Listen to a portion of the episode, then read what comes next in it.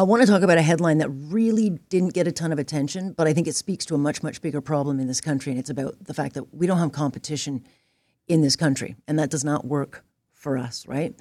And um, the country's largest lender is going to become much bigger, which means our banking will get more expensive because the Competition Bureau, I don't even know what, why do we have a Competition Bureau, by the way? Uh, because they don't really stop the problem. But they've given the green light to RBC taking over British lender HSBC. And this will give RBC like major dominance by tens of billions of dollars of loans and deposits over rivals. So it all needs to be signed off from uh, the banking regulator and finance minister, Chrystia Freeland. But you know, you look at our cell phone bills, you look at airfare in this country, uh, grocery food costs, they're all high because we don't have competition. So my next guest wants to change that and wants uh, the deal blocked over concerns of higher lending costs.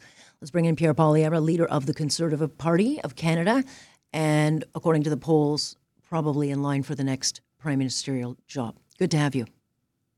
Good to be with you, Alex. I assume you have no apples. I looked for an apple, but it was way too mushy. So if, even if I wanted it, it there was no crunch coming off my apples. So. I oh, you got to head down to the Okanagan Valley in beautiful Oliver. Yeah, Boy, do they have big, crunchy, sumptuous, delicious apples there to make a point. Yeah, they, it worked. Um, I want to talk about this um, because this is one of those headlines that, that certainly falls under the radar. It's very clear whether it's telecoms, whether it's you know um, banks. We don't have any competition or grocers. We don't have competition, and so the NDP also wants this deal stopped. But how would you stop it? And what would you do to fix the problem over you know overall? So the first question is how would I stop it? Uh, I would have my finance minister simply block the deal. Uh, so for background for your listeners, RBC Canada's biggest bank by both market value and mortgage book wants to buy the seventh largest bank, HSBC. That would uh, give uh, uh, a royal control over 800,000 more customers and 33 billion more loans. Um, in Toronto and Vancouver, HSBC has 5 and 10% respectively of the market share, which means that they are fighting for customers in the two biggest mortgage markets in the country. And what does that mean? It means that they, they compete. They inch down the mortgage rates. I, I saw back in August, HSBC was about a half a percentage point lower than RBC. Uh, and that's what competition does. You try to bring your price down just a little bit to bring the customer in the door. Competition means better prices and products. But we have massive concentration in our banking sector. The six biggest banks control almost 90% of all mortgages in Canada. And this would take out one potential uh, upstart competitor who could, who, if, if, if it stays in the market and doesn't get bought, could could fight for more market share by offering better products and services. And now more than ever, we need that because after eight years of Trudeau, housing costs have doubled, mortgage rates are rising faster than at any time in history. And of course, much of that is Justin Trudeau's deficits driving up borrowing costs and inflation. But on top of that, you have so little competition that the banks can drive up their uh, their um, profit shares at the expense of borrowers. Yesterday, the Competition Bureau published a report saying that today we have less competition in the Canadian economy than we did 20 years ago, that there's growing concentration among a smaller group of oligopolies who are earning bigger profits, not because they're offering awesome products or services, but because Canadians can't go anywhere else. They have no other choices. So I would block these mergers, particularly these big federally regulated sectors like banking, telecom, rail. Uh, there should be no uh, airlines. There should be no more mergers. There is very little competition in those sectors already. Trudeau has let about eight major mergers go ahead, and that's one of the reasons why we have such high prices and such an uncompetitive economy today. All right. And I know that um, you wanted to talk about this, and these things are important because the cost of living, which has now gone to the background because of all the geopolitical stuff, uh, these things are going to take a while to fix. That's the problem: is that people need, you know, help now, and they're not going to get it. But again, things to look forward to. Hopefully, uh, opening um, and changing the structures in place now. but I do have to jump off because I, I, am not going to have enough time with you. But I do have to ask you about what's going on um, in Israel. Obviously, the massacre of Israelis October 7th changed the world. And, um, you know, initially when we saw this happen, we had cross party consensus that Israel had the right to defend itself. Now, and I'm not mentioning you because you've been pretty consistent in your um, approach to this, but we are seeing a fracture of that support. And there, there are major consequences to not having that support. And so, where do you see this going? And, and how do you see this being handled to contain it? What would you do if you were in charge right now?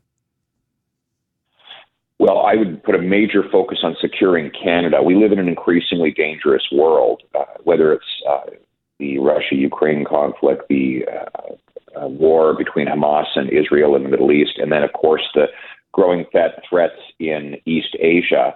Uh, of course, we're not proposing that Canada become militarily involved in any of these things, but they all remind us that this is a dangerous world where surprises happen. And that means we need to rebuild rather than cut down our military. We need to have better border security. And we need uh, a, a we need to be on, a, on a, a state of readiness that, that we have lacked over the last several years, because you never know what, what can come knocking on our door. And and my purpose when it comes to foreign policy will be Canada first. Stand up for our country, keep our people safe, and, and that's what I will be doing when I'm prime minister. But you'll need only look out on the streets across this country. Uh, we've got a really big hate problem in this country. The diversity that we are told is our strength is actually getting quite ugly. And, and whether it's in the Jewish community, we've seen it uh, flare up in the Muslim community. That's only going to get worse as we see the tensions and certainly uh, military um, action, which is going to be ruthless and, and it's not going to be an overnight uh, uh, thing. So, how would you fix it? I was asking the question earlier. How do you put this toothpaste back in the tube where people can have their say, go and protest, but not you know, the way we're seeing it right now? What I would say is this: one, everybody's entitled to pro- protest. People are entitled to hold rallies, and and even if they disagree with me. However, what I would say is don't blame your Jewish or Muslim neighbor for something you don't like about what's going on in the Middle East. You might disagree with a decision of the Israeli government. Um, that that is your right, but that doesn't mean you blame your local synagogue uh, for that. Secondly, you might be outraged, as we all should be, by the horrors of the sadistic terrorist death cult Hamas. However, you don't blame uh, your Muslim neighbor here in Canada for that. They didn't do the, they didn't do those deeds. So let's remember we are all Canadian. We don't want to import foreign conflicts in, onto Canadian soil. We must be united, whether your name is Martin or Mohammed, Smith, Singh, or uh, Steinberg. Uh, you are a Canadian, a Canadian first, and let's stay united. Yeah, let's stay united. It's easier said than done. I mean, there's going to be have to real unity. Have you talked to the prime minister? Have you had conversations with Singh? Um, you know, this united front is going to fracture, and and you're going to be the one who's going to have to to uh, govern it. Should should an, an election be held, and you become, you know, the prime minister, this will be yours to put back together, or or it will, and and it's it's tough. I mean, look, uh, Trudeau has taken every opportunity to divide Canadians. He did that during the pandemic. He he does it on race, on gender. Recently, he was uh, attacking parents who uh, calling them hateful because they express concerns about uh, gender issues in schools. Um, he's always looking for ways to wedge and divide Canadians and turn them against each other. I pray that he will not do that with the Middle East conflict, though I'm sure he's tempted to distract from the cost of living and crime crises that he's caused. So I would tell the Prime Minister, don't divide our people, unite us all. We're all Canadian. Have you had the chance to have those conversations? I have been at a number of events where he has been present. I haven't had a chance to talk to him about this in particular. What's your biggest concern right now, given the state of the world now versus, you know, 24 hours ago? Or two weeks ago? What what do you see, given all the big geopolitical threats, whether it's China and Taiwan, whether it's Russia, Ukraine? I mean, there are flare ups and tensions everywhere. What do you see as the biggest threat? Look, all of the above. Yesterday, we saw reports of uh, missiles uh, landing near U.S. Uh, installations in the Middle East. Uh, so uh, we don't know what could trigger. Remember, the First World War was triggered when a a, a little known archduke was assassinated uh, in the Balkans, and all of a sudden the whole world was in a war. I'm not saying that's going to happen. I'm just saying we have to be ready and we have to expect the unexpected. We have, our country is in a position of unprecedented weakness. Our military is falling apart. The prime minister is cutting another billion dollars out of it. We have the most indebted households in the in the G7. Our, our, country's national debt has now doubled, so our financial resources to protect ourselves are are depleted. I worry the prime minister has brought us to the brink before any major conflict like this. So my view is we need to strengthen our economy and our national defenses so that we can prepare for the unexpected. Uh, just quickly before I let you go, we have a massive Indo Canadian uh, community. It's obviously getting a lot more tense between the Indian and Canadian government. If you're uh, in charge, how are you fixing this, and how long would it take you to to to so- smooth over relations? And uh, assuming the allegations are true that have been leveled against India, I mean, how would you fix this, or would you?